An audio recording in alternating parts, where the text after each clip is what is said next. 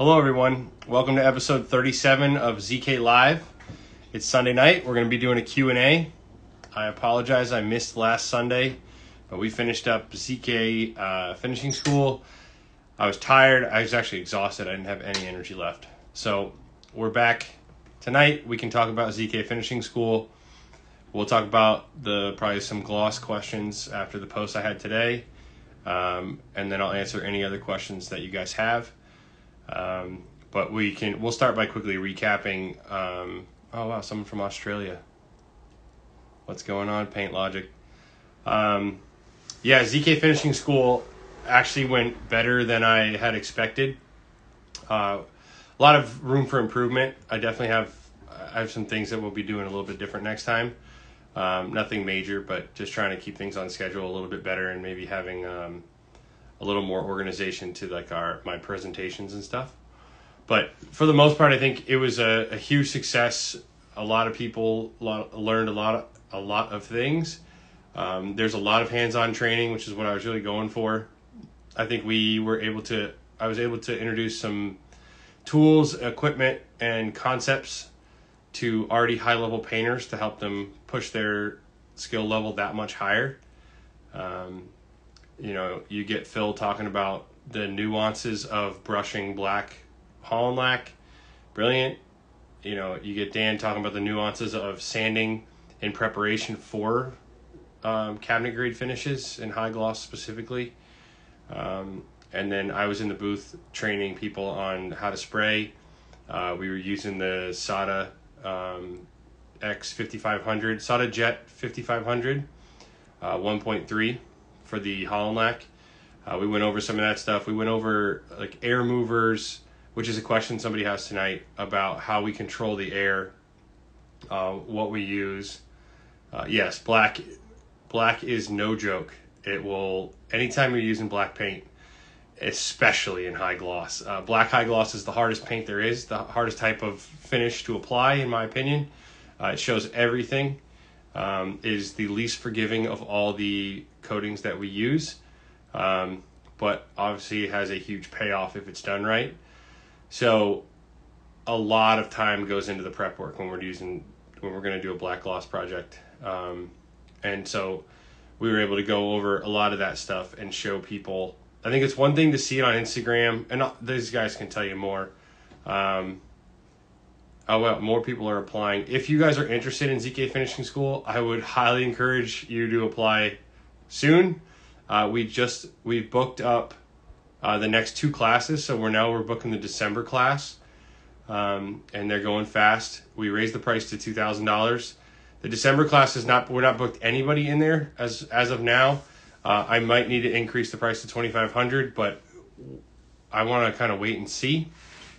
Um, we want to be able to get give everyone an amazing experience, but I also I need it to be a profitable endeavor, and I can't have it um, negatively affect our company. And yes, School at gmail.com. Uh, send us an email. At least get on the waiting list. We're not going to book December yet. I have a lot of ideas about what we may be doing.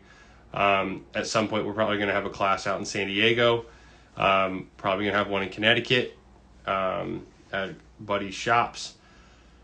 But until we get another one under our belts, uh, I'm not going to book December. I'm just to have a waiting list.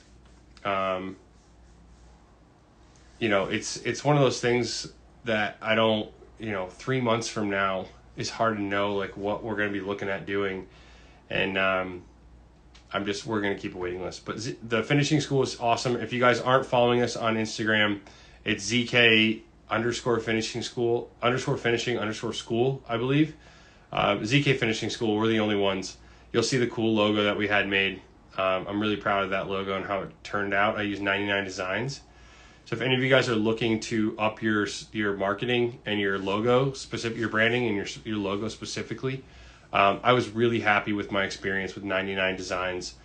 Um, you get a um, there's a contest and a bunch of people submit their ideas for your logo and you get to pick one. So I had 135 different submissions of logos that I got to pick from.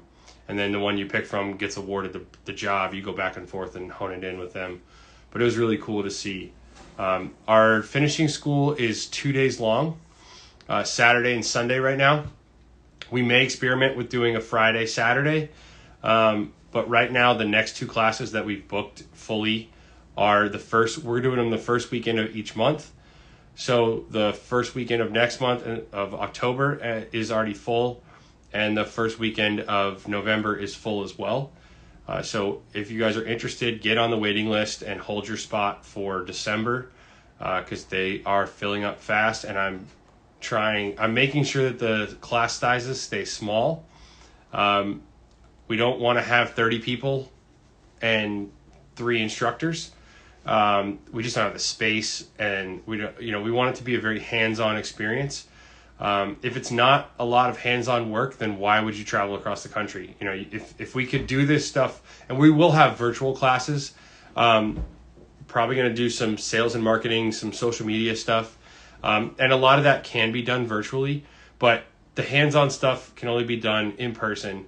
So if that's what we're going to do, and we're going to have people travel across the country to come work with us, um, I would need to make sure that the class sizes stay small, um, which is why we're charging more and keeping the sizes smaller.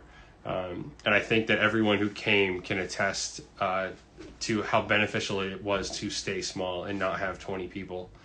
Uh, we just don't have the space my goal is in a year from now we will be building out a facility for ZK Finishing School, and then hopefully we would be able to handle a larger group of people.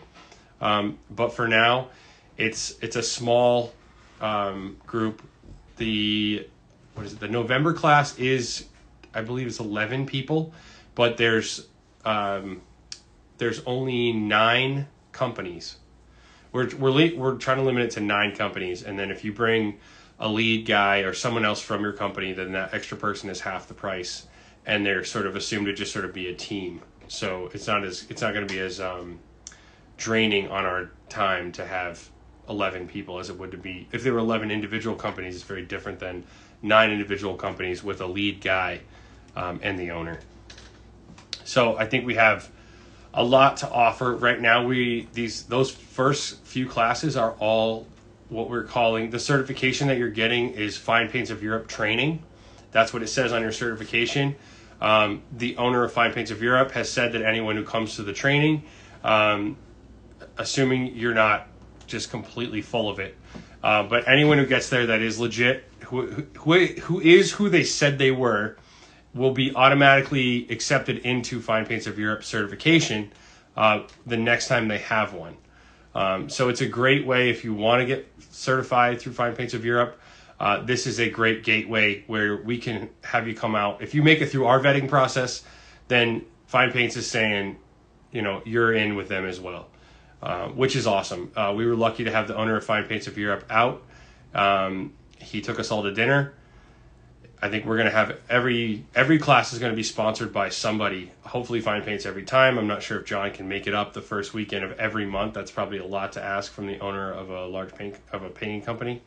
Um, but it was a, a great experience, um, and it's definitely like a, a great way for you to get to try and use and learn from my years and tens and tens of thousands of dollars worth of mistakes that we've made to get to where we are.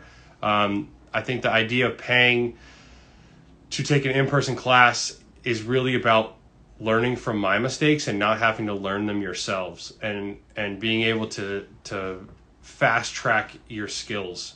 That's why I pay people. That's why I've gone to trainings. That's why I paid a consultant uh, a significant amount of money, much more than in our class, because it saves me a lot of time and money. You know, if you think about what the the kind of projects that we're on, if we mess something up, if we have to do another coat on something, that's many hundreds, if not thousands, of dollars every time, and that that's on a small side. Uh, so anytime you can pay to learn from somebody else's mistakes, I think it's a good idea. Everyone is coming to ZK Finishing School thinks it's a good idea, um, and so I'm really happy to be able to share because I've taken if there's one thing I do is I take a lot of risk. I try a lot of things. Um, I'm not afraid to to go out on a limb, which means I've failed a lot in my career. Um, but the only way to really get to where we've gotten was to uh, I mean, wasn't it Google's like? Uh, I think it was Google's um, saying for a long time, or Facebook, or one of them, move fast and break things. Um, that was ZK painting for a long time, and we're slowing down and not breaking as many things, and trying to be. Uh, um, we've sort of gotten to a point now where we need to plateau. We need to get our systems. We need to get profitable before we ever try to go. There's not a lot further we could go, really. Um, but before we take any more big risk, I've just taken a lot of risk. I put a lot of capital outlay out into the booth and some tools and equipment in the shop. And so now we need to be, um, we're going to work to be very profitable next year uh, before we jump off to do anything else crazy. Uh, we're just, I've invested a lot in the metal and we're just starting to see that bear fruit. Um, I invested a ton in fine paints of Europe and we're just, we're, we're, I wouldn't say just, but we're just, I would say we're just hitting our stride with the fine paints gloss stuff. I have two price two projects priced right now. Fingers crossed if we get them. Uh, one's a high gloss project and one's a metal project, and both of them will be the first time where I really get what it costs to be profitable and do great work. These will be, and same with the metal. Both of these prices are very high for what I'm even used to doing. Uh, they'll be the first time where we really get to command um, a pre a price premium and charge what it actually costs, and not just take it on the chin to be able to develop a portfolio. I built my whole career by taking it on the chin, doing over delivering on what I was being paid for, and like slowly ratcheting up.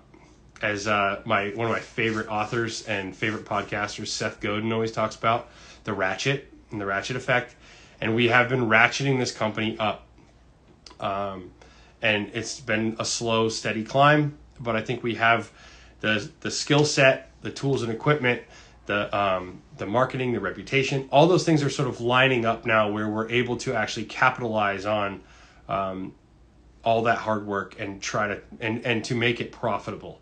Um, the theory is when you do the type of work that we do, we should have higher margins than a painting company that is doing more um, average type of painting. When when we do this really specialty stuff, the margins should be higher, even though it's harder to make them higher because we're spending so much time, and the the gallons of paint are expensive, and the labor is expensive, and everything's more expensive. Um, but the theory is you you niche down so you can increase your margins. Um, I've not seen that yet. Been working toward it. The goal is that we will get there uh, in the next year because and I have a lot of faith that we will. Um, and that's that's how I'm able to then turn around and pay my guys. Like I really, I have a goal. I really want to be able to afford to pay everyone health insurance, like have everyone on health insurance in the company. Um, that's not standard in the painting industry, but I, I think it's it's things like that that help make us true professionals and an attractive um, trade to get into. Right when you you go into a white collar job and health insurance is just obvious, you're going to get health insurance but you go into a blue collar job and health insurance is not just obvious you're going to get health insurance. The unions have it, the bigger companies have it, but my goal is to be able to have a company where we can be profitable and be able to take great care of the people in the company. Um, and so that requires, you know, being very efficient on both ends, being efficient with getting the work done and being efficient with selling it for the right price. Uh, and that's I've been I've spent a lot of time figuring out how to sell it for the right price. And my team is spending more and more time figuring out how to do it efficiently. Uh, and so when we can marry those two together, now you get great margins where you can afford to pay people. Um, I already pay my team above market average, but I also want to be able to offer health insurance. And right now, I couldn't do that, but we're really working to get there um, and still be a profitable company at the same time. Um, this episode is brought to you by LaCroix again, my favorite seltzer right now. Mostly because I have BJ's, you can buy uh, 24 packs and they have limoncello, which is delicious seltzer if you've not had it. Um, yeah, so the school was great. I'm super excited. I have lots of ideas of how we can do. Right now, we're only going to do in-person training once a month. That's like we can. I cannot do more than that. I was exhausted. My team was exhausted we were lucky to have a Monday Monday off because of the holiday, but normally it's just not going to be sustainable to do multiple times a month. So my plan is to have one other weekend a month where we do where I just do a sales and marketing for uh, business owners training, social media marketing. Um, I might bring in like a sales expert, uh, a guy I was just on a podcast with who I just got to meet in real life and getting to know him. He's written a really great book on sales. But we're going to have a business only, maybe virtual, maybe in real life, once a month training. I'll be announcing that soon. Um, but the hands-on fine paints training is going to be absolutely limited to once a month. Uh, it's just too draining on our on our team. Um, I'll tell you a great story now because it's over with and I can sleep at night and it's all good. But if you guys, any of you guys saw my story Tuesday morning, I delivered a beautiful high gloss entry door. Beautiful. It's one of our best. And it's arguably the best one on Beacon Hill now. But what went into getting that door there was an act of God. It was the scariest, hardest door we've ever done because of a thing that happened on Saturday night that I did not, I probably won't post about it, but I'll talk about it here. Uh, just because I don't, it's not, it's not fair to have the clients have to even think about this stuff, even though we've resolved it all. It's not fair to be posting about this stuff and have the clients um, second guessing if they did see this stuff, what had happened to their door, and blah blah blah blah blah. Um, but Saturday at about four o'clock, we had the door come crashing down right before it was being sand. It was being sanded for final coat. Uh, you know, 800 grit, six or 800 grit, very delicate, detailed sanding. It was like we were in the home stretch, and a pin had fallen out of our fast rack equipment we're now going to be very vigilant on our pins and the locking mechanism on the pin. But a pin had come out. So where the vertical piece intersects the horizontal piece, there's a pin that locks it in, and the door hangs off of that. Well, that pin was gone. The horizontal piece kicked out, the door crashed to the ground, and the panel actually got punched out. And we were looking through. I was holding the raised panel in my hand, and we were looking through the door. Um, this is a very high profile door, very high profile client. Um, a lot on the line. We had been pro- we had been sold to them as the best guys in New England and Boston. We were going to be giving them the best door in Beacon Hill. And on Saturday night, I punched a hole. Well, we punched a hole, not me, not anyone. It was it was something. It was just an accident. And the so luckily it punched the direction that it got pushed through was the direction that had the applied moldings on the panel. You know, on a, on a raised panel door, one side is permanent. Then the panel goes in, and then they, you put a piece of molding in, and you pin nail it in, and then the panel can move in between. Well, luckily it pushed this way through, and the pieces of molding that have been applied to the panel were pin nailed in, so they got pushed out, and those pin nails made huge splinters they were about this wide, two of them, these big, long, about a foot long, this thick splinters of wood that came off the door. This is this is a high gloss, fine uh, painted, beautiful, ready for final coat door. And I'm holding the panel and the four pieces of molding. So we were able to put those split giant splinters back on. We glued them, we pin nailed them, we clamped them. We then sanded them down. Now we're back to bare wood in two sections. We had to build that back up, build the substrate up, put the panel back in, pin nail those um, four pieces of molding back on, fill those holes, get that up to speed. This was Saturday at four o'clock. We had had to drop dead, had to deliver the door Tuesday morning, first thing, and we're talking about oil enamel. So thank gosh, I was able to um, bake my finishes. So we were able to use Eco Primer and bake it quickly you know, not quickly, but still much faster because I was able to turn the booth to 140 and bake that primer and then put another coat on and sand it and put another coat on. So we were able to build our substrates back up. We got it all up to speed. Um, Monday, the great and powerful Jessica Allred from Alternative Finishes, who is my hero and the best painter I've I know, was able to come down. So so that's all great, right? That's paint great. The inside was stain grade. finished by one of the greatest finishers in Boston, this very famous company. So the inside is mahogany stain grade, and it has a massive imprint. I mean, it's this gash. It's about it was about this big, and it was about a half inch deep, almost quarter quarter to a half inch deep. There was no like steaming this out. It was it was lacquer door anyway, so you're not going to steam it. So we had this huge gouge on a stain grade side of, of a beautiful door. Well, Jessica, the genius that she is, the artist that she is, was able to come down Monday and mask off around it. She was able to fill it, and then she was able to add like little like wood graining grain like lines to it of depth. She scraped out some of the filler to make these little wood grain lines, and then she was able to like paint with like six different colors, blend it and make it look like it was the piece of wood. And then she cleared it. And when you looked at it, if I told you this door had a big imperfection, find it you never would have been able to find where there was this huge gaping gouge. So thank God Jessica is a friend of mine. I was able to call her. She came down on a holiday on a Monday night and fin- fixed it. Um, I cried my way home from work Saturday night. I was devastated. I was questioning my entire existence, as one does when you're something like this happens. And you know, I'm teaching people how to paint, and everybody thinks I know so much. Meanwhile, I have this huge high profile door that's destroyed and you know it's it's all because of i mean i'm the boss everything happens it's all my responsibility. Um, you know but it's a five minute fleeting thing i get to cry to my wife real fast and then grow up and move on and you know do what has to get done and and try really hard to let it go. It's it wasn't easy. Um, monday i was there. Monday night i think probably 5 30 6 o'clock um, Dan sprayed the final coat on the door, and then we were again we were able to bake it.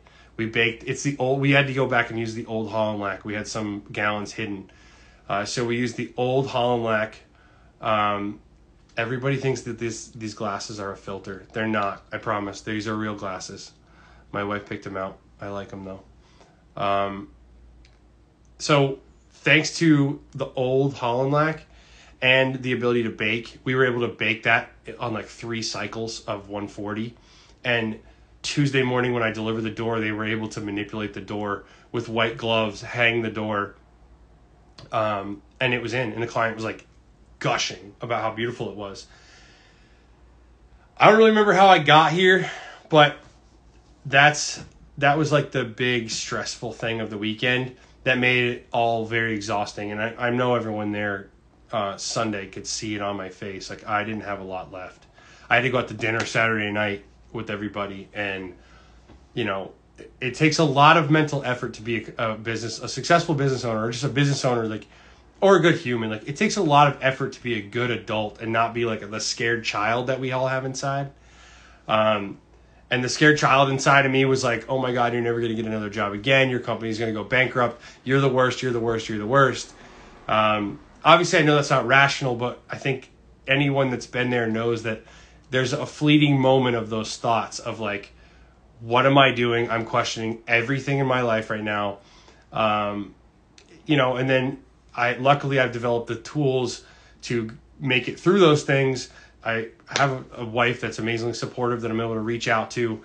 Um, and I, I can focus on what I can control and let the rest go and all those things. But man, sometimes when those things happen, it's it's it's scary and it's hard to get outside of yourself and and act in your do and be your best self. I was lucky to. I was in the moment. I was able to just like look at Dan, who was like white, looking at me like, and just be like, "Let's rally! Like we got this! Like all right, we're gonna do this. We're gonna do this. We're gonna do this. It's all good, man."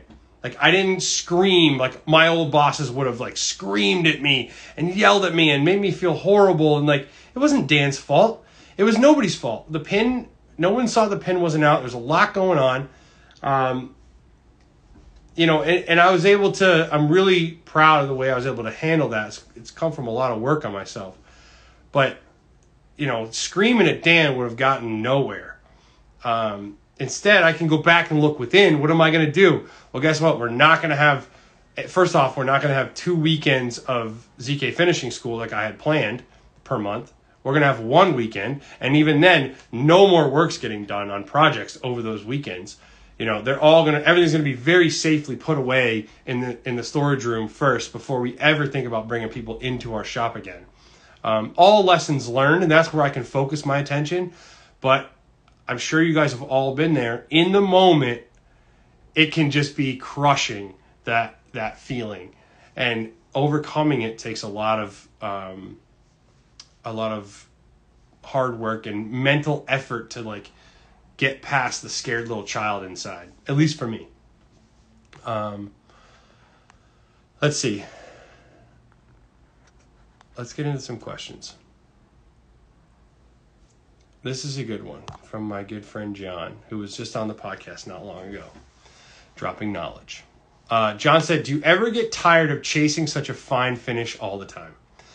The answer is 100% yes. Yes. It is. It. There are often times where we look around and we're like, what are we doing? Why are we doing this every time? We set the bar so high. The margin for error, what it comes down to is our margin with fine finish, the margins for error are just smaller than when you're doing standard residential repaints with domestic paint. Domestic paint is designed to have that is a great question.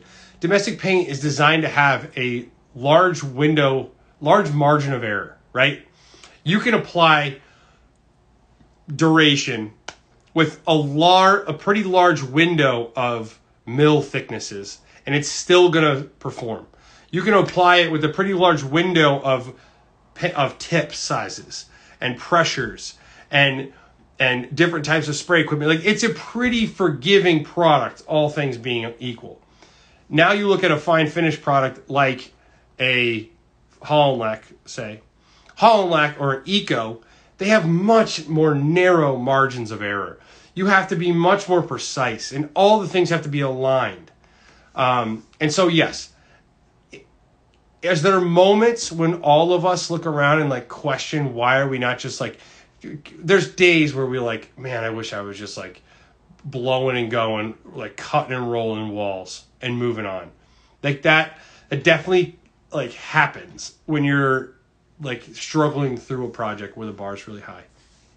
Um, but I'll say that the sense of satisfaction that comes from looking at that black gloss project that we just finished and walking that site when it's all said and done. And the team, like everything, everyone on the team, we have a bunch of craftspeople. They love craftsmanship and doing high quality work. So I think for us, the sense of satisfaction that comes from doing that type of work outweighs the the the difficulty that it takes, the the, the tough times you go through. Um, I think that it definitely there's times where you question it, but no, like in general, I love it. I'm not changing anything that we're doing. We're we're just trying to like refine our process that much more. But you know, I'm I'm not tired of it in general. There are moments where you you get tired of it when you beat your head against the wall or something's not working or you know, you got to do an extra coat. When do you ever have to do an extra coat when you're doing like I don't know, Regal Select on the walls? When do you do two coats of Regal Select on the walls and just look at it and be like, you know what? I think we need to sand it all down and start over. Like that doesn't happen, right? The the standards are just different, and the the margin for error is different, right? So those it is nice to think about doing that, but also like I don't think any on anyone on my team would be like excited to go to work every day if we were just putting Regal Select on walls all the time.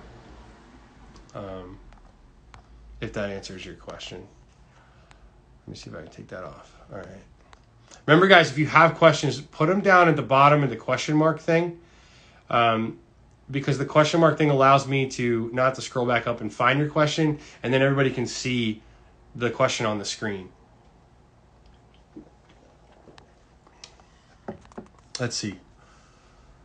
What do you think the future holds on gloss rooms as far as design trends? Do you think eventually the desire for them will decrease until it comes back again? Um, honestly, I think that gloss rooms are probably just getting started.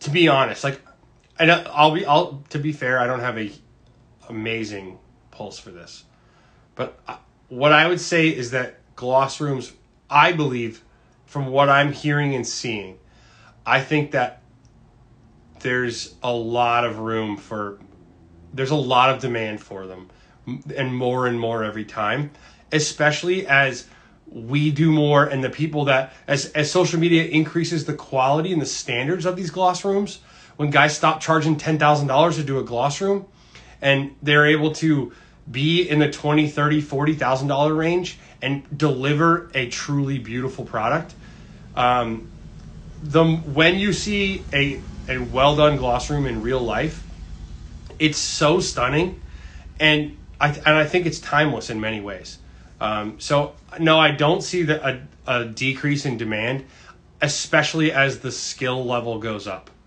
um, they're just unbelievable and but there's also a lot of really poor ones done, unfortunately.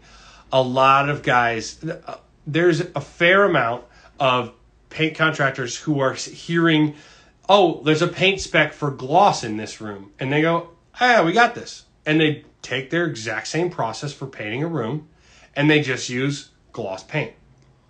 Obviously, anyone that's seen our work knows that there's a big difference between that and one of our a ZK gloss room. A ZK gloss room is very, very different. That's what people are looking for that automotive level of finish, that mirror piano grade, if you will. Um, even if it's a brush finish, there's there's a different level to it than just like showing up putting paint on. That happens to be gloss. So I think as more as like as we're able to do more gloss rooms, I think that each room we do is going to lead to more, right? The rooms that we did just led to this next job that I'm fingers crossed. You know, I don't. We don't have it yet, so I don't, I don't want to jinx anything. I've learned my lesson. Um, but the more we put out high quality work, I think that people will see it and they'll appreciate it and they'll want it. And I, I don't think it's, um, I think it's fairly timeless of a thing. It's it's an accent piece of art to your room. So as it the color might lose its its trendiness, in which case it's really easy to change the color of a gloss room for a very cost effective price, right? It's getting to the point where you put the gloss on that costs all the money. Um, so those are my thoughts, but I, am by no means a, a prophet or um, an oracle. But that's uh, Patty's new nickname is the Oracle, in case anybody was wondering, because she gets asked all the questions on the job site that she's on right now. So we've named her the Oracle because the, the architect asked her a million questions. Um, let's see, I thought I saw another question that I could answer.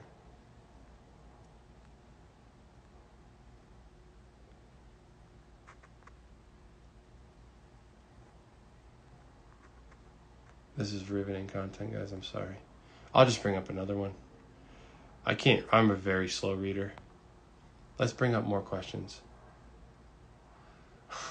I have a buddy who doesn't paint who puts in the most ridiculous questions on here.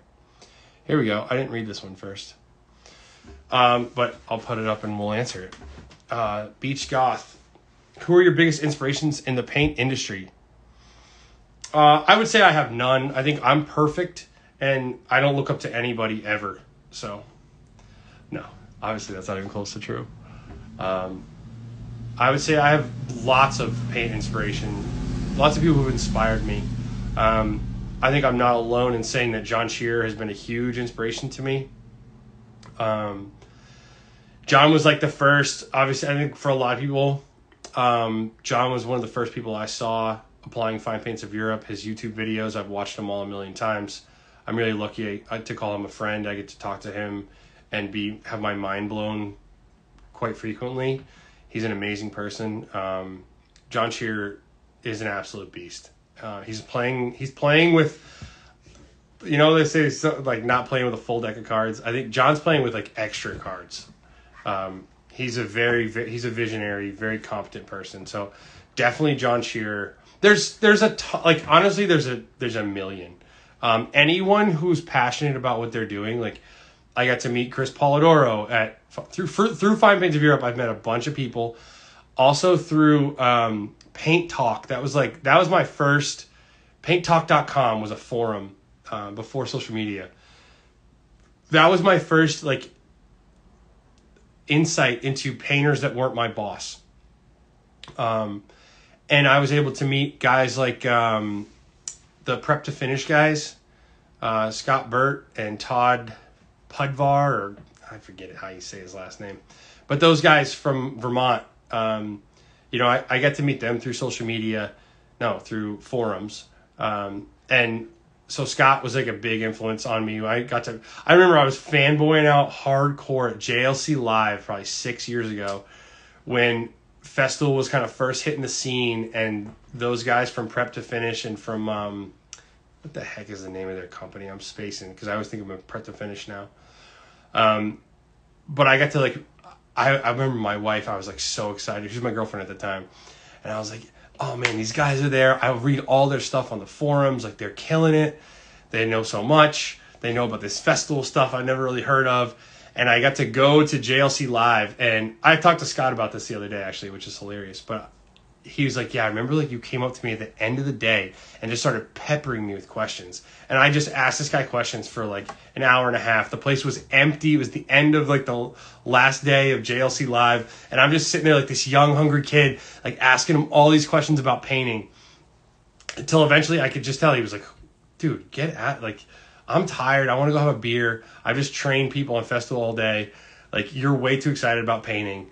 Um, so Scott Burt is definitely like one of those guys that was very um, he impacted me a lot because um, I was able to sit at home and like read all these forums. Oh, let's see, Chris Polidoro. It was obviously a huge has been a huge influence. Um, when you meet a guy like that, I mean, he's younger than me. His company, like what he's done, age doesn't mean anything. Why did I even say that? I don't really know. Um, Chris is the type of guy that just like all the successful business owners I know that run bigger companies, they're just no nonsense. They don't overthink things. They just like, well, yeah, he's like, yeah, move it on. I, I have this like impression I would do of him, like, yeah, dude, like he just he just like, bup, bup, bup, bup, bup. why are we why like you can't do the type of volume that he does. You know, he's doing, you know, whatever six eight million dollars a year in sales He's doing three hundred thousand dollar paint jobs, million dollar paint jobs. Like you don't, you can't do that and also be this guy who like sit and sits and ponders and like really hums and haws over decisions and like, like no, you just like put up, do great work, but don't obsess over the work. Like give it to them, give them what they paid for and a little bit above, and then move on. And and why are we overthinking this? And like, so I've learned a lot from Chris uh, if you guys you can go back and watch his episode on here. Um, he just a no nonsense. John Shearer's the same way. They're just like boop boop boop boop boop boop boop. Like what? What are we gonna sit here and like like be all? Uh, you know, I think I've lost as I've become more successful in business. I've and I've grown. I've lost a lot of my idealism. Um, and I, I do believe that idealism is is a is for children. I, I don't think adults get to be idealistic, at least not in business. Um, you can be idealistic in other things if you want. Go for it. But if you if I want to run a business and be idealistic about everything, that's not pra- that's that's the opposite of being pragmatic, right? And it doesn't get stuff done. And will will shoot me in the foot because I'm here to serve the the my clients. I'm here to serve the market and add value to people. And if I make up and I decide what they want for them, you know, and I have this idealistic view of what it should be, and I and no one wants it, and I just keep making the sneaker that no one wants because it's the perfect sneaker. It's like no, man. Like I need to listen to the people that are hiring me and adapt my company to, to add value to them, and those guys have been huge inspirations. Um, I think Jessica Allred has been a huge inspiration on the other end, where she's able to have an extreme love for the craft and through that extreme love for the craft and, and extreme skills, and by staying small, she's been able to, and having a lot of demand, she's been able to charge a lot per hour to do the work that she does. And even then, we'll, everyone who knows her will tell her that she's undercharging. But Jessica has figured out a way to be extremely valuable to the world and not necessarily do it through scale and so like that's been that's been really inspiring to me as well and there's a bunch of other people that are not coming to mind right now i'm sure Um, but I think it's it is important to surround yourself with people who are getting better every day. Like I don't want to hang out with you if you're not trying to get better. Like everyone has their problems. Like no big deal. But if you're not focused on the solution and moving forward, like I don't want to hang out with you. And like like surrounding yourself with successful like-minded individuals who are pushing themselves to get better like then you come you go hang out with them and like what you're not going to do the same thing? Of course you are. So i'm i'm a big believer in like facilitating greatness in myself and also then that my job as an as an owner is to facilitate greatness in my team right? I'm there to s- set them up for success not just sit back and be like how come you're not doing it perfect? Like no what can i do to help perfection happen? And i think the same thing is true for myself. What can i do to facilitate greatness in my life? Um, who like there's like the bigger picture things you can do right? You can you can read books that that connect you to ideas that you didn't already have in your head that will change your perspective on things you know you can you can go actively change things like that's the beauty of being human is we're like we're the only ones who get to change who we are, right? Like you you can be a certain way, but then I don't I don't care if it's through therapy or if it's through deep reading and interconnection with some other human being. Like you can change who you are. That is profound. And there's all these people who've written books. And if you guys aren't familiar with what a book is, especially a nonfiction book, a nonfiction book is this thing that somebody goes out and spends years, many times, many, many years, researching a specific topic, right? A very smart person spends years researching a specific topic. And then they condense it all down into one little tiny thing that you can read. That's a book. Books are freaking awesome, right? Because I don't have to go learn from, I don't have to go spend 20 years researching a topic in the case of like thinking fast and slow, right? Daniel Kahneman and Amos Tversky, they spent like 20 years or 15 years or something crazy researching the book Thinking Fast and Slow. Well, then I can read it in, depends on how fast you read, but you can read it in a week or a month, and you can get all that information condensed down for me. And I can do that over and over and over and over and over again. And that is so powerful to me. Like, whether or not you were good at school, like, no one's taking a test on this stuff. Like you don't have to. I don't have to pass a test. I listen to these books, and I it's like subconscious. Like, could I write you a book report on every book I read? Not a chance. But those ideas just keep getting downloaded into my subconscious, and though they start to add up. So, you know, I think there's successful business owners, but then there's also just like reading a lot of books for smart people will help. Have been huge inspirations to me. Sorry, I get excited about books. Wow, that one's really long. I can't quite read it. Here we go. PH painting. Talk about the difference between the pumps you just got. Oh, yes. This is very exciting. We talked, Phil and I talked extensively about this um, before the Black Gloss Project. But, excuse me. Um, we just got a Mark V from Graco. This a Mark V is a paint sprayer. It's a sprayer that will spray joint compound or mud, right? It will spray very, very um, viscous materials.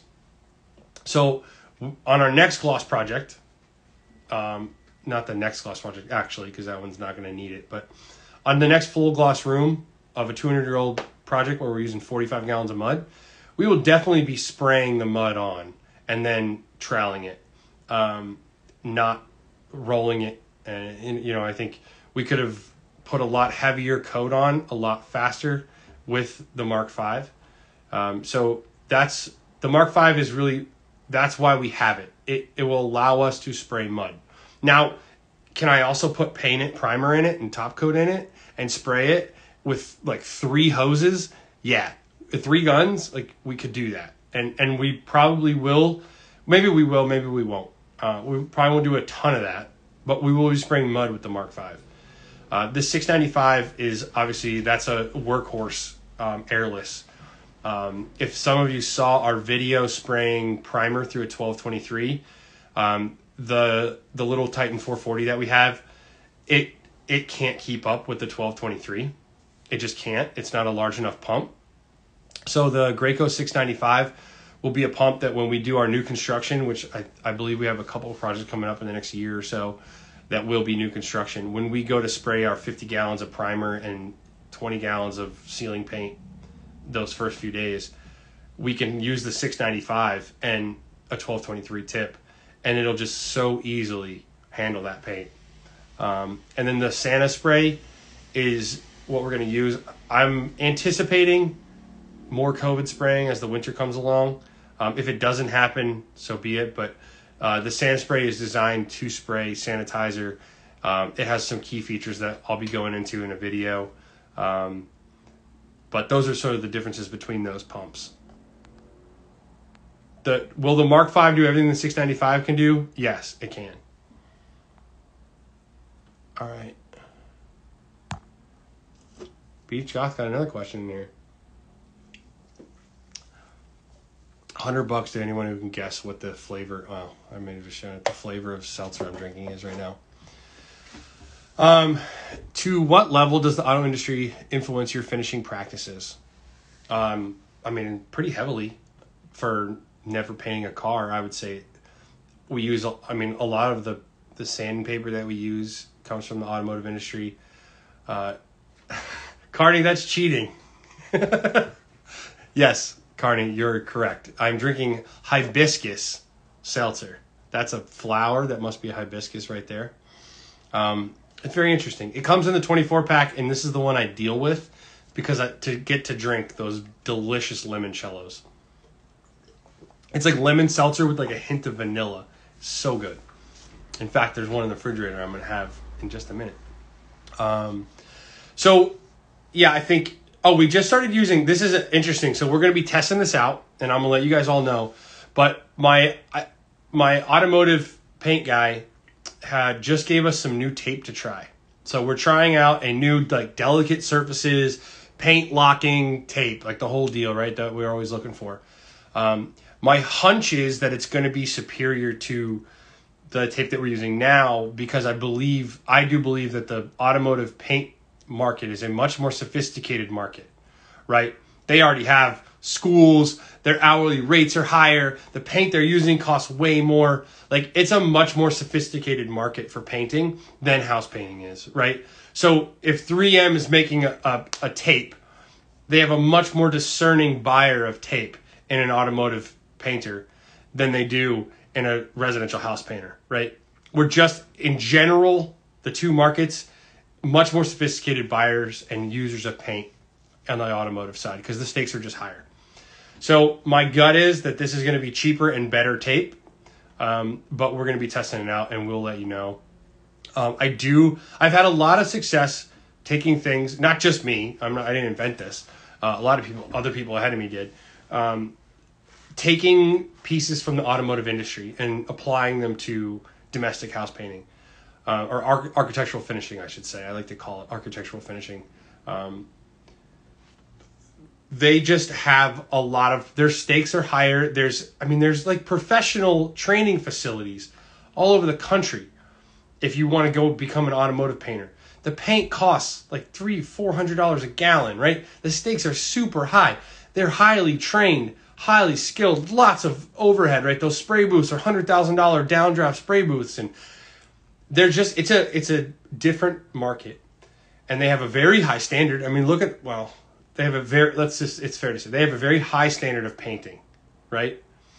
They have and they have formal industry standards, and uh, all of those things equal that they've they've spent a lot more time and energy as sophisticated users of paint to get high quality finishes. Um, obviously, there's tons of high skill, sophisticated painters that do architectural finishing. I'm not saying that. I mean, if you were to to look at the two industries as a whole, it's not even a question. The automotive paint industry is far more sophisticated. They just are.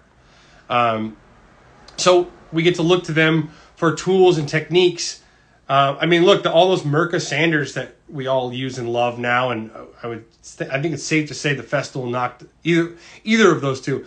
They are those were all used in the automotive paint industry way before um, they came into the architectural finishing industry, as far as I know. And you can correct me if I'm wrong, but um, yeah, I think I look to them a lot to try to up our game. We our cup guns are automotive cup guns, and when you spray with the SATA Jet, you will understand the difference between that automotive gun and when you spray uh, even a DeVilbiss um, industrial like a commercial um, architectural coatings gun, a DeVilbiss gun. I think I forget the names of them, but they have like a three hundred and fifty dollar gravity fed gun. It's a great gun, but if you use a SATA, you will see the difference. Um, and let's be real, like the paint gun is not the expensive part of what we do. It's the paint that we're using and it's the labor that we are expending. Like those are the expensive parts. If you spend four hundred dollars more on a gun, I'm sorry, but that's neither here nor there in in the whole scheme of what we do. Uh, so I think there's a lot to be drawn upon from the automotive industry, and I'm probably just scratching the surface, and I probably should uh, go deeper, and I will. As we start this school, I'm going to be going around and looking at the other schools. Here's a good one. CC Lasau. Do you strictly use Sames Kremlin spray systems or do you recommend any other HVLP system? Uh, so, uh, technically, we might have an air cap for it, but Sames Kremlin is not what I would call an HVLP system anyway. Uh, if you come to ZK Finishing School, we go really deep into all these things. But uh, we use a Sames Kremlin as an air assisted airless gun. We use it to spray. We, we sprayed a whole cabinet job um, this weekend and last week and some early this week. Um, we've we use it to spray larger projects of cabinet grade finishes. Um, we use air assisted airless to spray large rooms of gloss. Um, that versus a, a gravity fed cup gun or even a pressure fed cup gun, which could, again we're still spraying conventional air tips, but air caps, but you probably what you're thinking of is an HVLP more, um, or a turbine unit, right? A turbine unit is we use sometimes, and that's very different from an airless, which is very different from an air assisted airless. Um, so, I mean, I've had great success with my Graco 9.5 Pro Comp. I think the Pro Comp is very important. You with those turbine units having the the remote pot, the pressure pot, I think is very important. Uh, it allows you to have some control of your fluid pressure, right? We have we can add 9 psi of fluid pressure to the gun before the air hits it. That helps atomize thicker products versus just gravity pulling the paint out. Um, so I, I mean I've I know people like other ones. The one that we've had the most success with has been the Graco 9.5 um, Pro Comp. Um, I think it's very important to have that remote pot.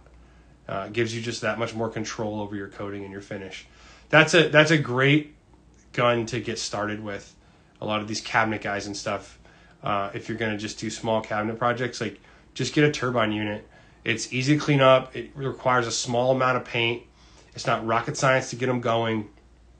Uh, the Kremlin is great for larger projects when you're trying to go fast and do high quality work, and it's a larger project, right? But if I'm spraying out one door with a Kremlin, like we have to fill the whole line full of paint. We have to clean the whole line afterwards. If I set up a cup gun, I'm in and out. It's way faster and requires much less paint. So it really comes down to what paint are you, what product are you spraying, how much of it are you spraying, and where are you spraying? Is it on site or off site? So there's a lot that goes into the different types of sprayers. Um, let's see. Edgewater Painting said what? I said dilution percentage for HVLP spray on Hollandlac Brilliant 98. Um, I don't know. It's not. That's probably not the answer you wanted. Um, honestly, everyone needs to do their own testing. Test, don't guess. I didn't make that up. Eric Reason did. I think he made it up. He says it a lot. No, I'm sure he did. Um, test, don't guess. Like, yes, we do. We have the new 98 I'll tell you right now, spraying it, I do not have a, a, a dilution ratio and an application method that I feel like is bulletproof. Uh, I, I don't. and and that is on our list of things to do. Luckily, I, I like hoarded away twenty something gallons of the old Hollandlac, which we have dialed into a T out of a gun. Like we can spray that perfect, and that ratio again, I'm not gonna tell you exactly what it is because it depends on temperature and humidity and the gun you're using. Um, but we're in the 25 to 35% range um, for the old Hollandlac, which that doesn't do you any good because you can't buy it. Um, the new stuff, like it doesn't need to be thinned as much. It doesn't love the FPE thinner. Um, but honestly, you need to try out different things to figure out what works for you, your area, your temperature, your humidity, your gun, um, all those things. Don't show up on site and expect that you're going to be able to spray Hollandlac Brilliant 98 uh, and get a flawless finish without having practiced extensively beforehand. Um, it's not my experience that that's something I would ever try to do. It's the hardest paint I've ever used. Um, well, very close. Eco, Eco has a tendency to be very difficult as well. But Hollandlac 98 sprayed, the new stuff, it can be very difficult as well. And, and if you have not practiced, uh, I mean, look, like Polidoro and Shoreline, like they've probably sprayed 200 gallons of it in the last year. They have got it down. Um, but it takes trial and error and mistakes and dialing it in. So I, I I'm afraid I can't just hand you a formula and you can just take it and get the results that we're able to get. It doesn't work that way. You really have to do tests and try stuff out.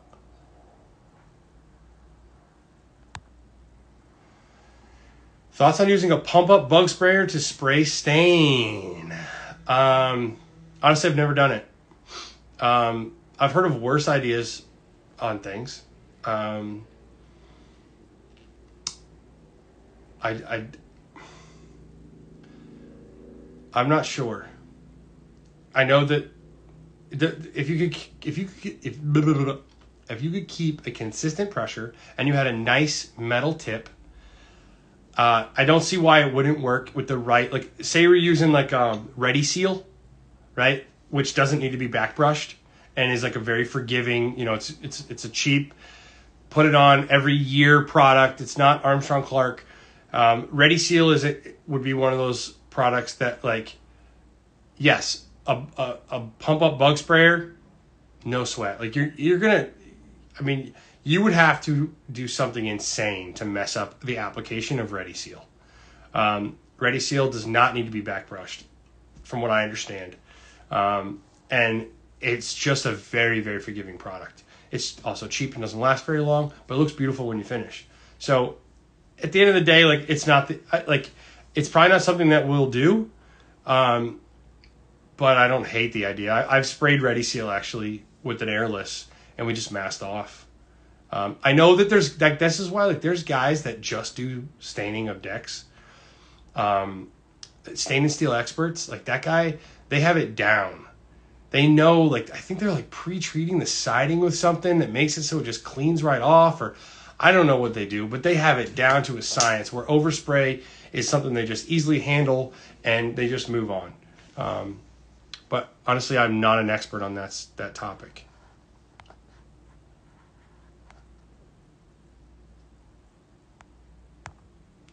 Here's a question from Paint Wizards. Are there any regular high end paint companies on here the average Joe painters can learn from?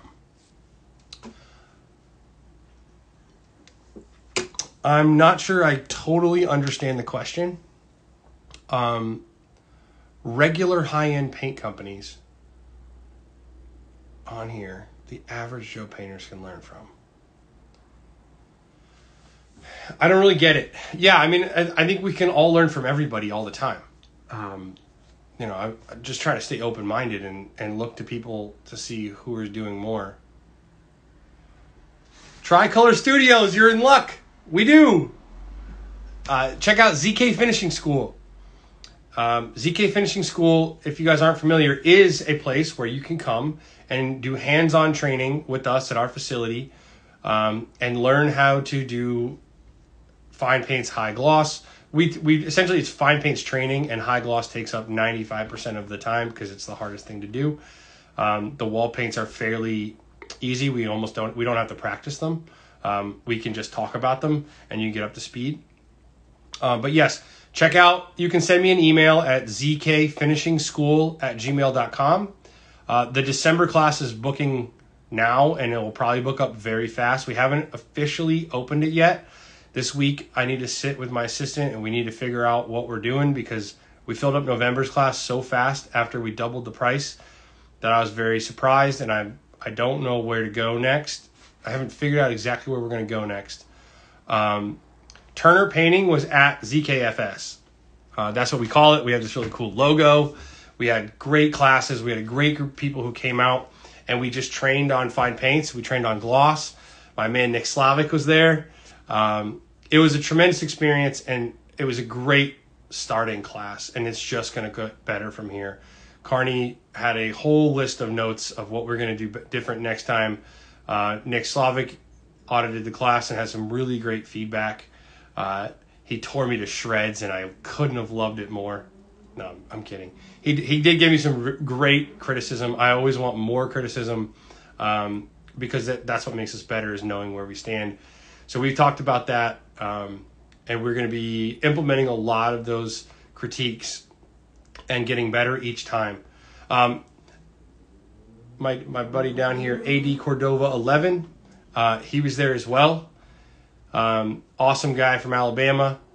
Um, now I know we killed it, but we like there's always things to improve on, and and you gave me a great list. Carney had some other things in, that, and I had some ideas as well, and we're gonna steadily improve um, every time and add more and more value, and and probably charge more for it too. So get in while you can. I would imagine uh, we haven't figured it out yet because I don't have the ability to add uh, a lot more people per class which means I need to charge more if the demand goes up, um, because we can only serve so many people at a time.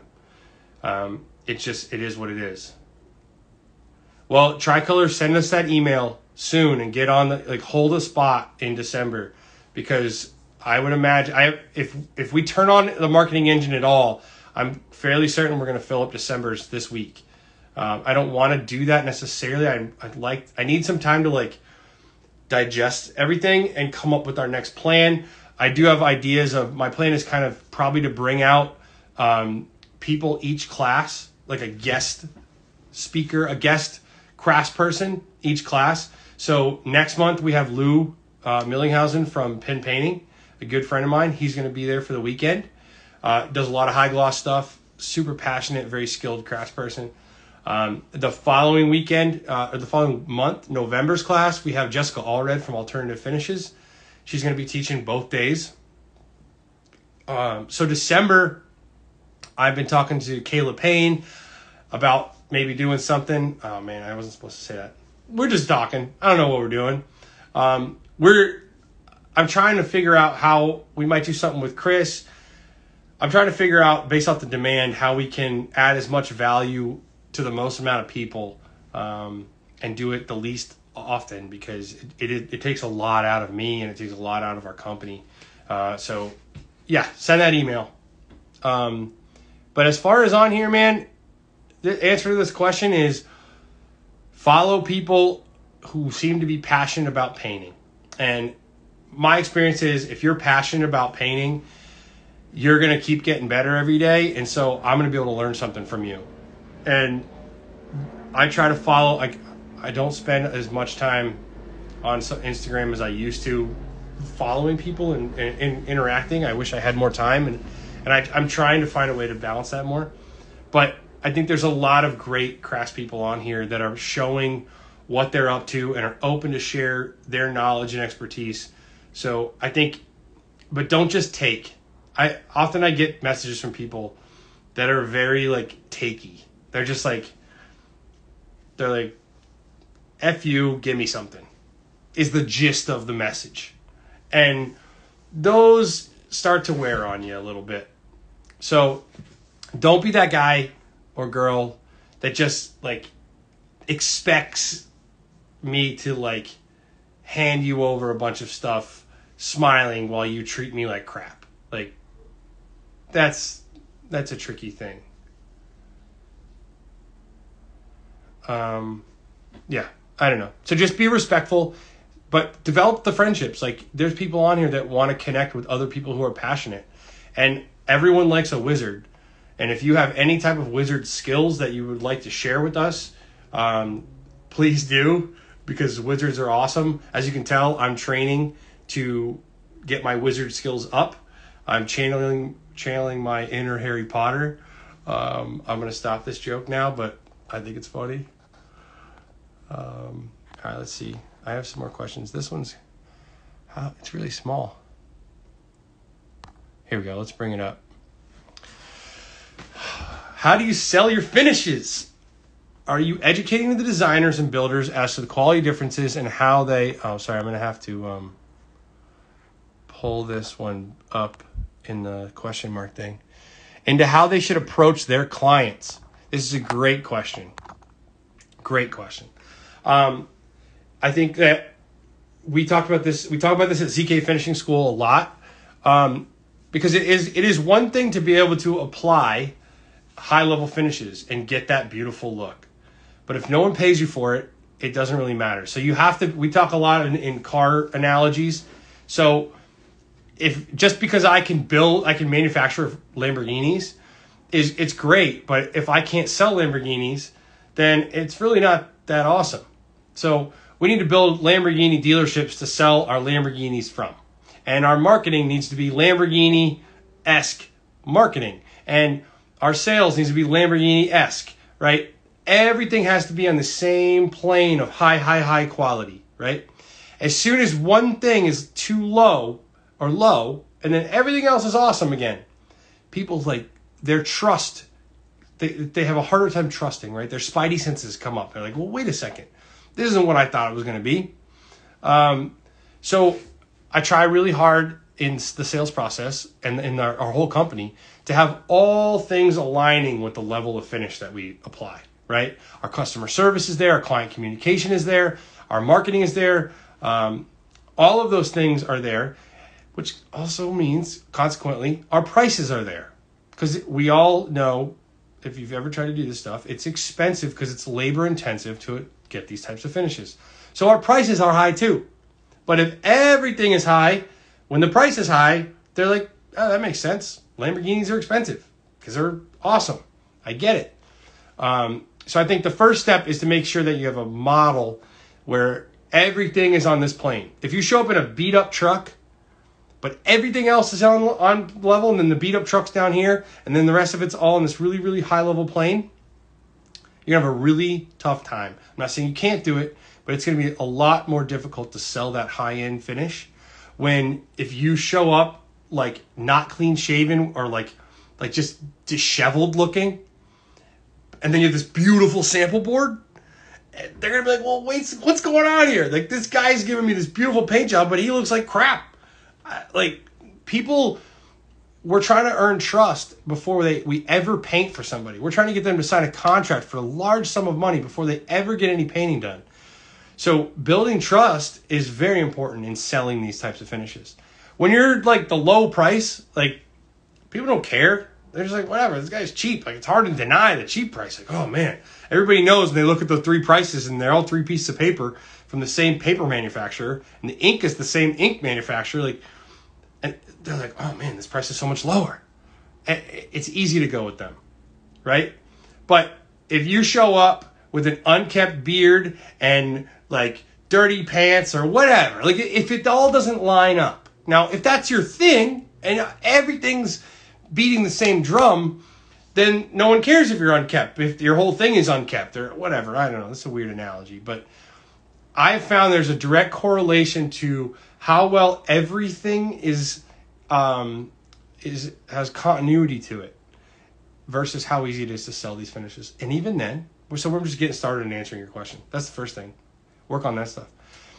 Then you get into selling these finishes. And it's no, it is not easy. When I gave a price this week to paint the trim in a living room and a little side like little sit, sitting octagon little room it was about a 30 by 20 room. The trim only, which it has wainscoting it has two built-ins in it. You know, it, and that price was like $44,700 to paint the trim in that room. That's insane, right? Like my mind like if, if it wasn't for for smart people, um, no, that's a good point, Turner. If it wasn't for really smart people who knew this business, that I could call up and be like, "Hey, I, I'm I, my prices. I'm looking at like twenty nine thousand right now. How does that sound?" And Chris was like, "Dude, what are you talking about? Like that is way too low." I didn't know if he was going to tell me too low or too high because I felt like it was the highest price I've ever given, right? But if you're, if then we went through like he was like, "All right, well, what's the process look like? Like it's this and this and this and this and this and this and this." And like when you add it all up, dude, that's a forty four thousand dollar room. All right, so how do you go about selling a forty four thousand dollar paint job on the trim in one room? Well, I don't know because I haven't sold it yet. So honestly, I don't know yet. We'll see. But our social media, right, played a huge role. They were able to go online and see very clearly the level of craftsmanship that they were talking about, right?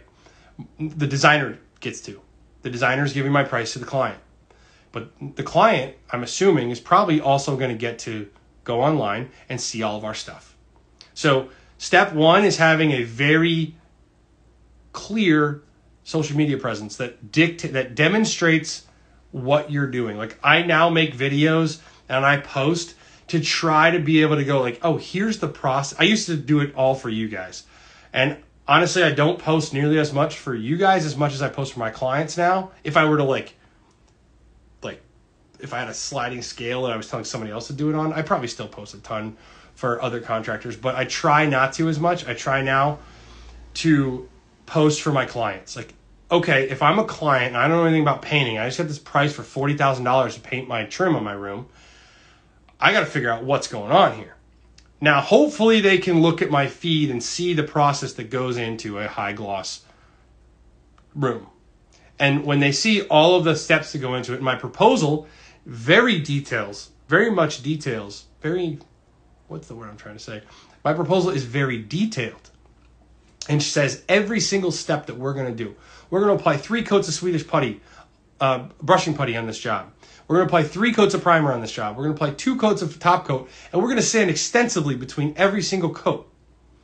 Now, then I wrote a paragraph, as, and then I gave him a B, right? A price that was thirty thousand dollars or thirty-one thousand dollars. Here's a B. Now that's one coat of Swedish putty and two coats of primer and two coats of top coat and here's what it's going to look like, and here's the differences and all this stuff, right? And I wrote this very detailed paragraph. Now, again, we didn't get the job, so I don't know if this worked, but this is what I, this is my attempt at trying to sell a client on a very high priced item where all they have is a piece of paper right now. I've not got to meet the client directly. That's very difficult to sell this type of stuff with. But the designer has given us like their full they've they've said everything positive they can possibly say. And if the client I, I hope that if the client looks at them and says, what should we do? They're going to say, you should go for it. That's what I'm hoping for because I think we're a great value at that price. Like that's not gouging anybody. There's a there's 800 something plus hours in that room at least. Like it's a lot of, of stuff on.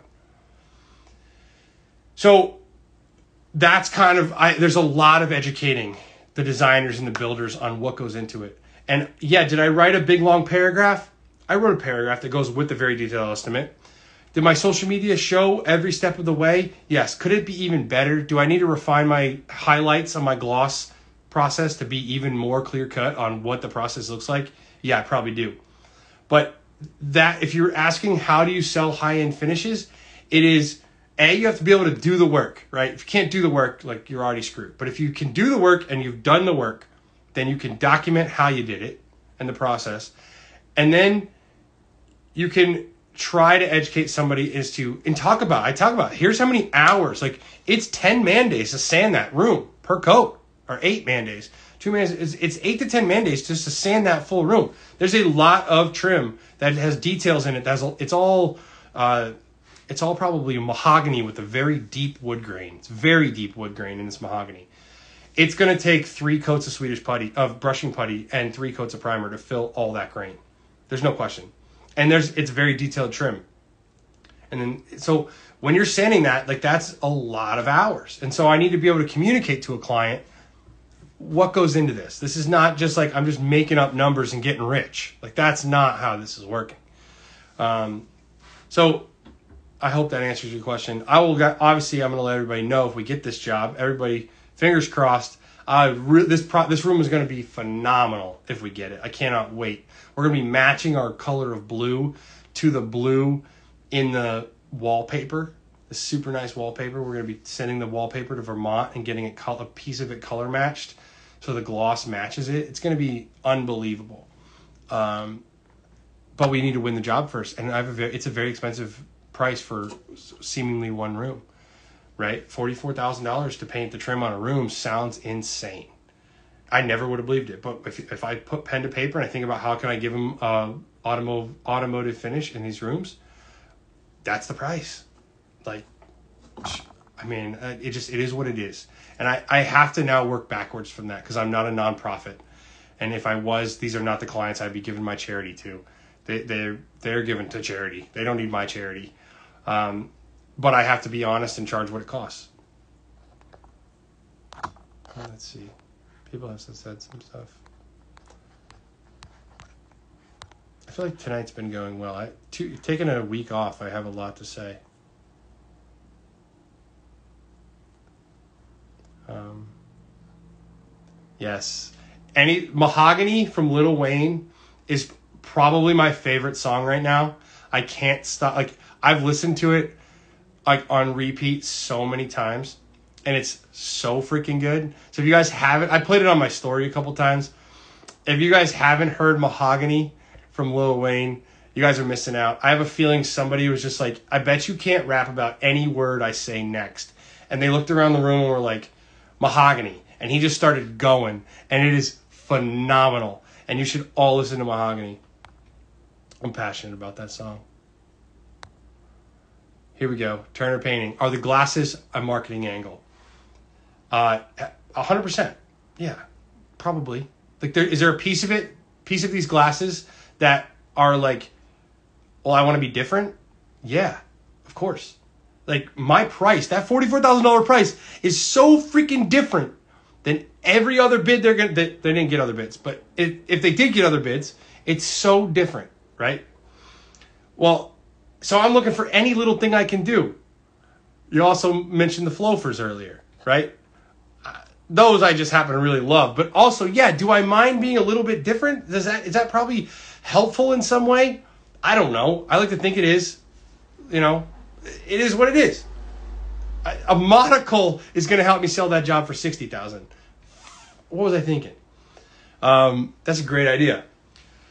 No, but like I, I used to not be comfortable doing stuff like this, um, and now it's like, yeah, man, like I need honestly, I spend a lot of time driving down the road thinking about how can we be different because our paint jobs are so different. And the more I can sell my paint jobs from a, in a way that's different, and the more my company can look different and be different, the easier it is for people. I believe the easier it is for people to wrap their heads around. Oh, the paint job's different too, which means the price will be different too. If everything I did was exactly the same, as the guy who was charging half my price, except for the paint job and my price, it's gonna be really, really hard to sell against that guy, right? Because we're apples to oranges, paint jobs and price. But what I'm gonna be an orange to his orange for everything else. I believe, and I'm an N of one, you know, but that's what, as I understand it, that that I hope that's working. You know, we have survivorship bias in this world, right? Like the companies that, the, like if you look at Amazons and Facebooks and whatever, like we look at them, we're like, well, whatever they did works because of survivorship bias. Well, like, well, how many companies that did the same thing as them went out of business? We don't know because we only see the ones that ones that win. So there is definitely some survivorship bias to some of the stuff, possibly. Um, it's hard to say, but I definitely don't I definitely love the idea of being a little bit different because I think our paint jobs are. Um, plus, my wife really likes the glasses, and now so I like them because they're different. Three years, five years ago, you would never have been able to pay me to wear glasses like this that were different and funky, right? Um, but now I'm like, oh, this is cool. I don't care. Like whatever. You, I had a guy make fun of my Floafers the other day. I was on I was on an elevator coming down an elevator at uh, One Dalton, and uh, as he couldn't get on the elevator because we were already full.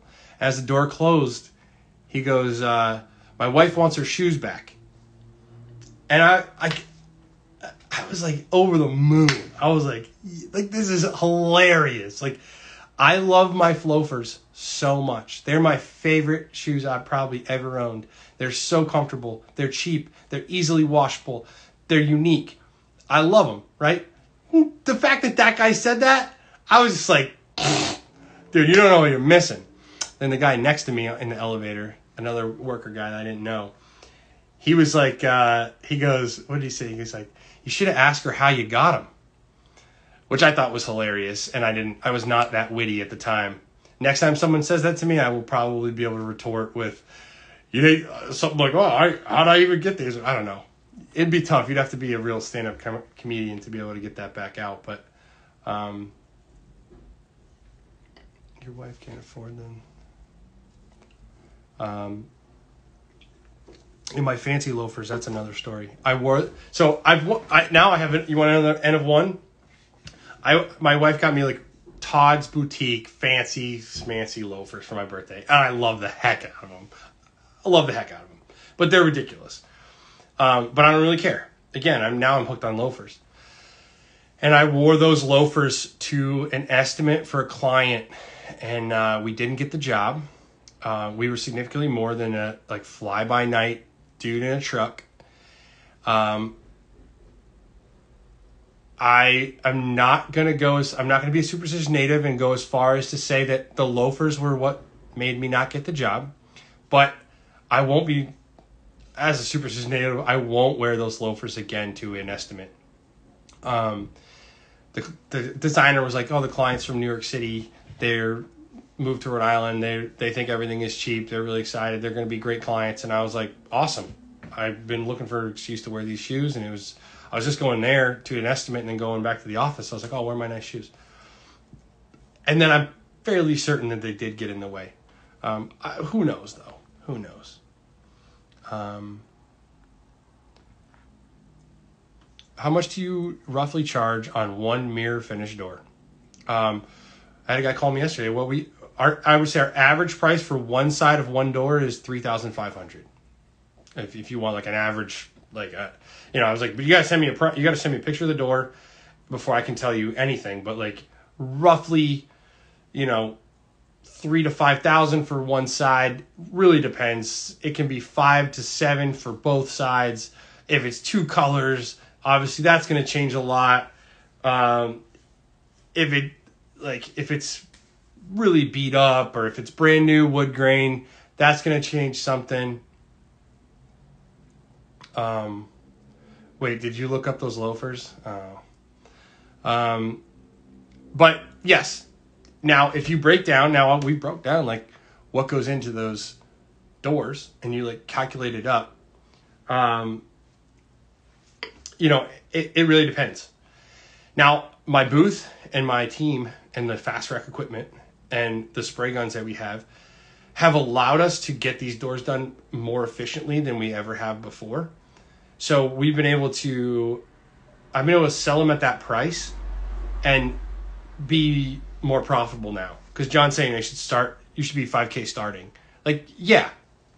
It, it depends on the, like, you know, it depends on how many am I trying to sell.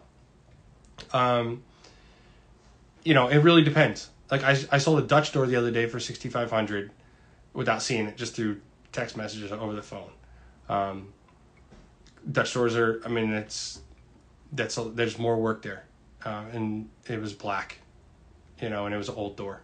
So we're gonna we're gonna sp- put a lot of hours into one of those doors to get them to look like, you know, the ZK finish that we're selling. I also tell them like, hey, if if that number is way more than you want to spend, like I can give you a beautiful high gloss door for half that price, but like there's half the labor in it. So just know like it's not that piece of art that you saw on Instagram. Um, yeah, one side of a door. I just that one we just did was um, four thousand dollars for one side of a door. Um, that's just what goes into it. We're taking a door from Boston. We're driving it back to the shop. We are taking it through an entire, generally seven coat process. What it takes to sand each coat is, I mean, minimum, minimum two and a half hours per door, per side, right? To sand a six panel, six panel raised door, raised panel door, to sand it takes us about two and a half hours to sand it per coat. And if we're doing both sides and we're doing six, seven coats, it's a lot of hours just in sanding. Um, so, you know, I think it comes down to managing expectations. Like, what are you looking at? Did you see which door did you see? Did you see my that navy door that we did for NS? Like, did you see that door we just put on Beacon Hill? Because if you saw that door, that's our A door, and that door costs a lot of money because there's a lot of hours that go into it. Um, it's a simple equation. Here we go. SEC said, "Are you doing some or ZK finishing school next year?" Uh, the plan is that we're going to be doing ZK finishing school every month. Every first weekend of every month will be FPE training. Um, we may be adding. We're probably going to be adding a sales and marketing. So if you're if you're interested in sales, marketing, and social media stuff, uh, I'm probably going to be taking like maybe only five people uh, I think we're going to keep it super small, super elite, and and like deep case study stuff where we where we go really deep on social media, um, sales and marketing stuff, and we do case studies where you walk out with a very detailed blueprint of a blue, social media blueprint, a marketing blueprint, um, sort of business plan thing, but most importantly, the social media marketing plan. I think that's very important to have. Uh, if you want your social media to bring you business and, really bring you lots of ideal clients, which I think there's not a better vehicle to bring great clients to you than social media. In my experience, it has been perfect. But we've been beating the exact same, I think, we've been beating the exact same drum for years now. Like, if you follow ZK Painting, I would hope you be able to tell friends, family, whatever, in three sentences what makes us special, right? I hope that we've done that. I've worked very hard.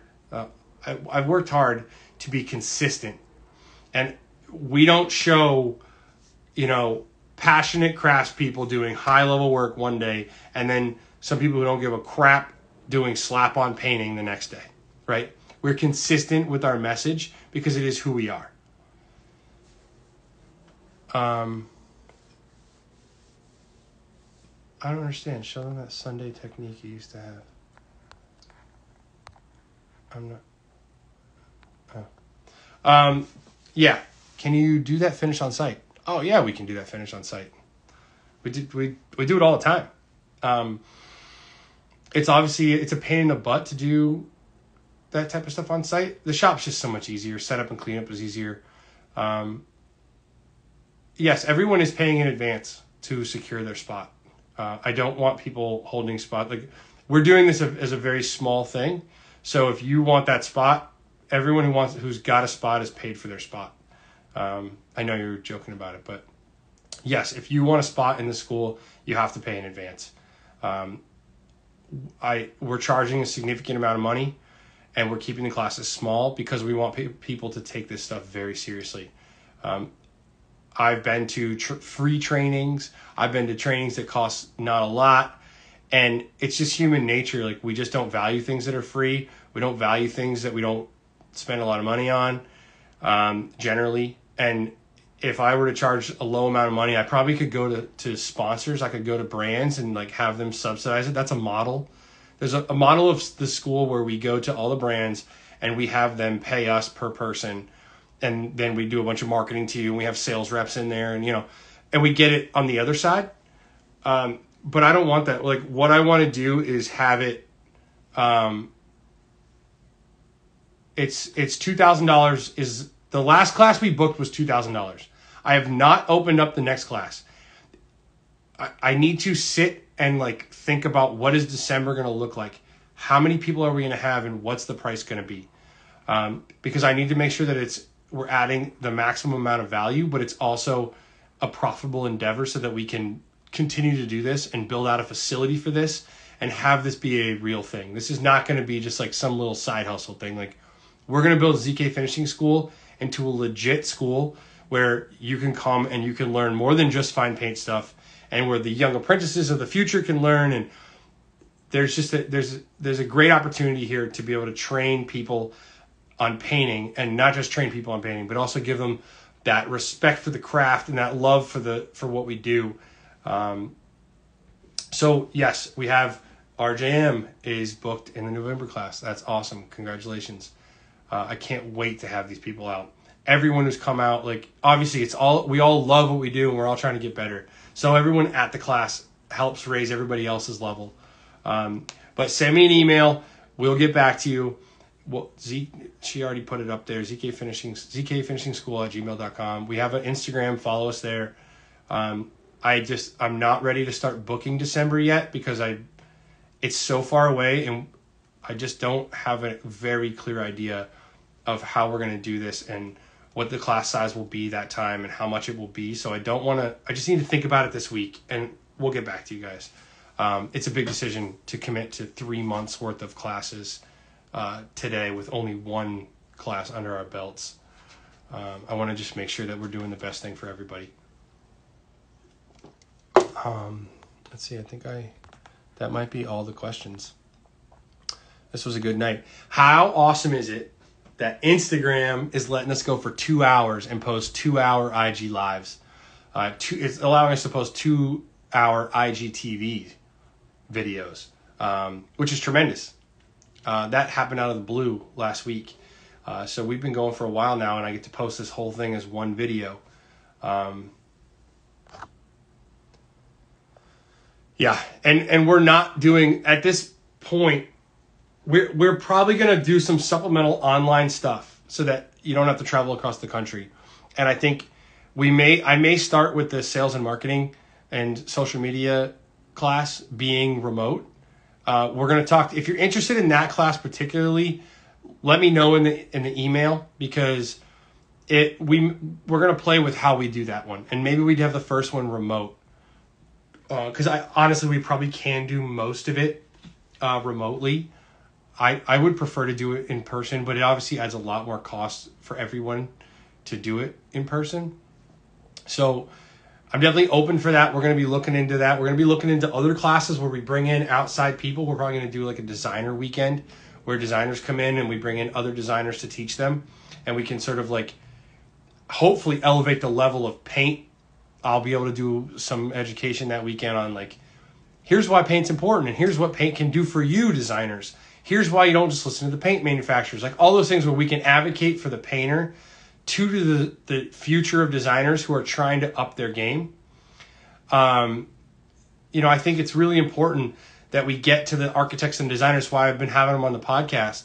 Um, you know, I think my goal is. I was talking with my wife today. Like, if we can get where our school has courses that are continuing education credits that are good for the AIA, which is the Architects certification thing, and I'm pretty sure designers have to take continuing education as well.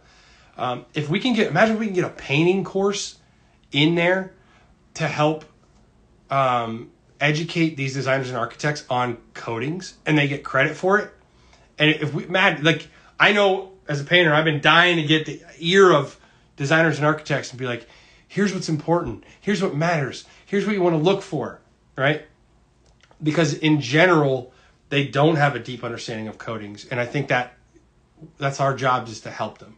So I'm definitely looking to, to, to turn ZK Finishing School into something that helps increase the knowledge of everyone, which will advocate for the professionalism of our trade, because that's what I think we need is anything to help again separate us from guys who are just like don't give a crap about painting and are just painting out of a beat up van, drinking beer at lunch, and eroding the standards of our trade.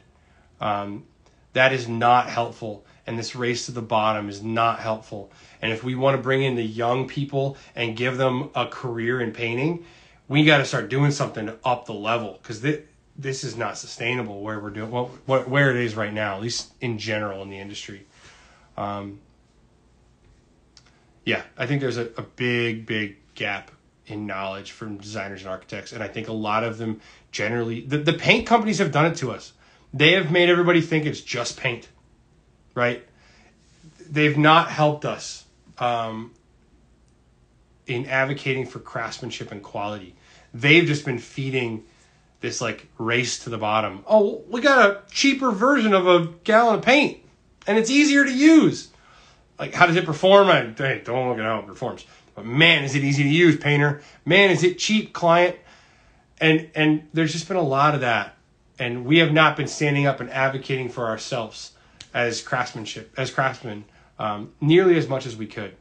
So, yeah, we we are uh, we're elevating the trade. It's gonna say it says down the arm of our sweatshirts when you come to ZK Finishing School, you get a really cool sweatshirt that says elevating the trade, and uh, that's what we're trying to do. And I think all of us, uh, the more anyone who's on here listening to me talk for hour and a half, two hours about painting, like we're all gangsters. Like we are all working to up the level of what this thing is.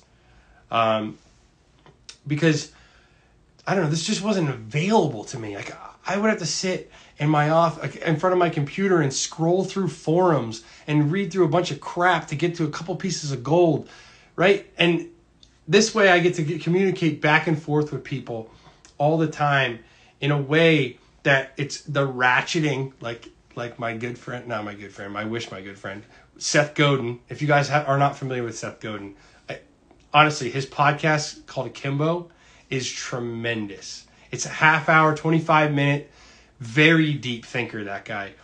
Amazing brain seminal thinker uh, unbelievable guy Akimbo. But he always talks about the ratchet and we're hopefully hoping that I can move this ratchet and we can keep all all of us are ratcheting up the standards of our industry, um, and we're doing it through social media, and that's that's amazing. So again, like thanks guys everyone for being here. I'm gonna wrap up um, Tuesday. I don't think I have a guest scheduled yet. I'm gonna fix that. We had somebody reschedule. Um, so I'm going to be sending out some messages to a couple of people about coming on Tuesday. Uh, I'm going to try to still have that um, episode. I'm hoping to find another architect or designer because I think that's it's really powerful to be able to connect with those with that other side, the people who oftentimes specify what we do. Um, but we'll have painters on too, obviously. Um, but again, everybody rate and review us on iTunes and Spotify. I guess there's a. Is anybody listen to um, what is was it like Google Podcasts?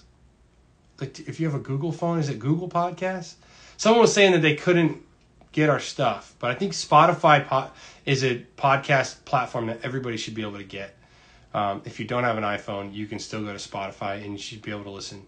Um, and the way I ramble, man, I would imagine listening to these things and not having to watch them on your phone uh, while you're working is probably a great way to, to digest some of this content. Um, s- write me a review, send me a message, uh, let me know how you, what you think about the content, if there's stuff you'd like to hear more. Um, but again, uh, everybody have a great night. Crush it this week. I'll see you guys on Tuesday.